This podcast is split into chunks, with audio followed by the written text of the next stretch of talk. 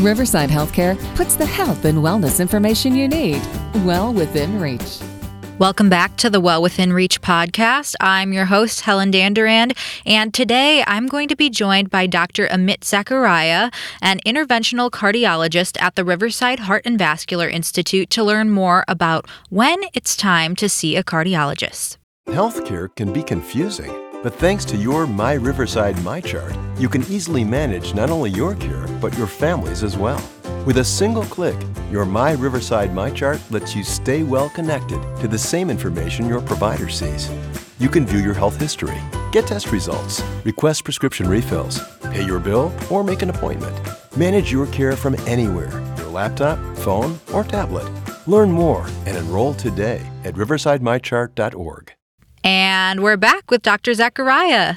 Thank you for being here today. Thank you for having me. Yes, we're glad to have you. So to get started, can you go ahead and tell us a little bit about your background? Yeah, I actually grew up in town in Kankakee, and I did my training in Cincinnati, Houston, and Chicago, and then I came back to practice in town again. Now I'm doing interventional cardiology at Riverside Hospital. Awesome. What kind of drew you to coming back here to this area? It just sort of worked out that way in a way. I was looking for jobs out of training and I finished up in Chicago, so this was actually a good place to end up.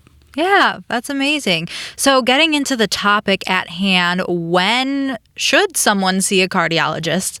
Yeah, there's a couple of different reasons why you might want to. The first one is if you already have a history of heart disease, then I think that's always a good reason to, for example, if you've not seen a cardiologist in several years, it's a good time to kind of reestablish care with a cardiologist. A second reason might be you were referred by your primary care provider. They know your heart history and they know your other medical problems, and they might realize that you are someone that needs to see a cardiologist. So if they put that referral in and suggest it, then I think it's always a good idea to listen to their advice and see a cardiologist. Got it. So if you haven't been in a while or if you're being referred by your primary care, those are good reasons. And so what cardiac symptoms should someone look out for? That could mean maybe I should take this to my primary care to figure out what's going on. Yeah, so there's three ones that I'll kind of focus on during this podcast. One is chest pain. So one of the things that we worry about with chest pain is, could it be related to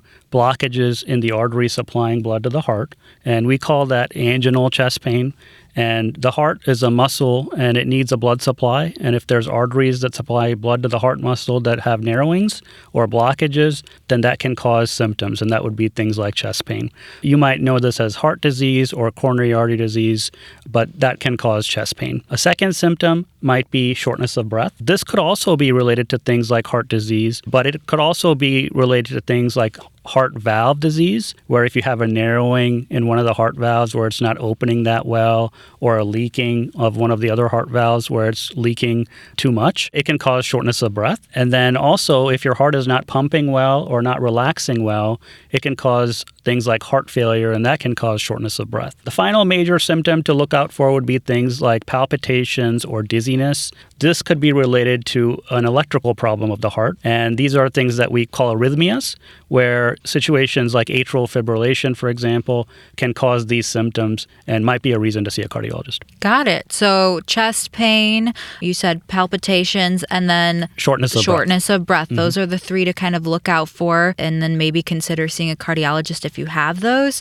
But are there times when you might have no symptoms but maybe need to be seen? Yes, and there are certain conditions you sort of increase your risk of having heart disease where you have other medical problems, and some of those other medical problems would be things like diabetes, chronic kidney disease, high blood pressure, high cholesterol, if you're a current or former smoker, and we'll kind of dive into that a little bit deeper now.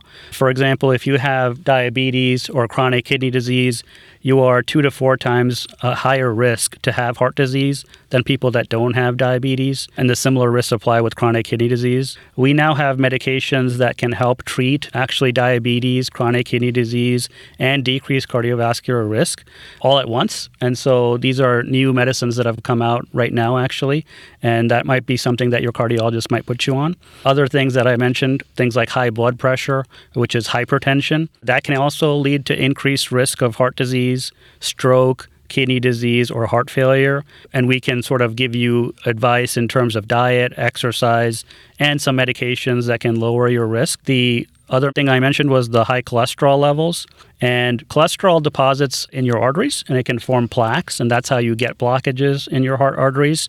And by decreasing your cholesterol levels, you prevent that from happening. Some of the things that you can do for that would be, of course, the lifestyle changes like diet and exercise, but your cardiologist might also put you on medications to lower your cholesterol. There are some medications that people have been on for many years, things like statins that you might know about already. Some people don't tolerate statins, and there are some newer medicines that have come out, for example, injectable medicines, and some of them are actually quite well tolerated. There's a new one that's come out that where you can take it maybe once every 6 months as an injection in the office. It's very convenient to take, and it decreases your cardiovascular risk. And then we mentioned smoking, very important risk factor to have heart disease, and it also increases your risk to have things like peripheral artery disease, which are blockages in other arteries that are not in your heart or on your heart, but perhaps in your legs. And so if you have pain when you walk, or if you have pain when you exercise, particularly in your calves, it's a good reason to get checked out to see if you might have blockages in those arteries, and it's a good reason to see a cardiologist. Gotcha. So if you have other health issues, a lot of them can lead to heart issues. So just getting checked out, making sure you're good to go is always a good thing. We're going to take a quick break to talk about heart care at Riverside. The Riverside Heart Team is a skilled group of experts specializing in treatments that heal hearts throughout the region. Working together, the Riverside Heart Team is committed to preventing heart disease by bringing the latest, most effective treatments to Kankakee and the surrounding communities. For more information about Riverside Heart and Vascular Institute, visit riversidehealthcare.org/heart. At Riverside, your heart's in the right place. And jumping back in, another question for you. Why should someone not delay if they fall into one of the categories that you mentioned before? Yeah, that's a good question. There are complications that can result if you delay the care that we talked about. And so that would be things like, for example, if you have heart disease that you sort of leave alone and let progress, over time that can get worse and you might get a heart attack. Other things that can happen would be things like heart failure, where the heart gets weaker. And then if you have abnormal heart rhythms, for example, it can cause structural changes to the heart, or it can make you have these symptoms that keep coming back, these palpitations that we talked about.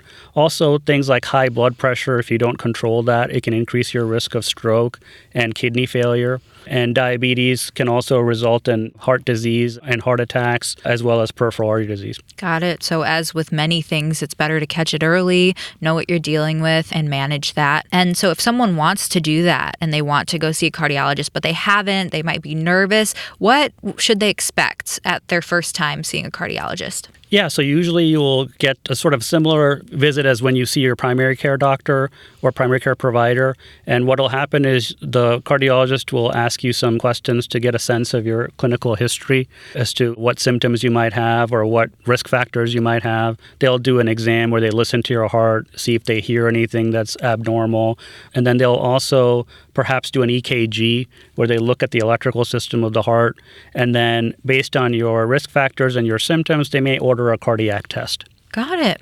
Well, that's great. How can I or somebody interested schedule an appointment with a Riverside cardiologist? Do we need a referral from primary care? How does that work? Yeah, so the simplest way is to go to the Riverside Cardiology website.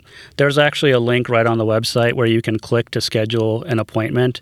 I think it's always good to discuss this with your primary care provider, but you don't necessarily absolutely need a referral, and you can actually schedule it yourself through the website, or you can even call the number and call the office and they can schedule you that way too. Great. Well, I think that's all I had for today. Did you have anything else you wanted to add? No, I just wanted to thank you for allowing me to be here. Of course. Thank you for joining us. And thank you, listeners, for tuning in to the Well Within Reach podcast, brought to you by Riverside Healthcare. For more information, visit riversidehealthcare.org/heart.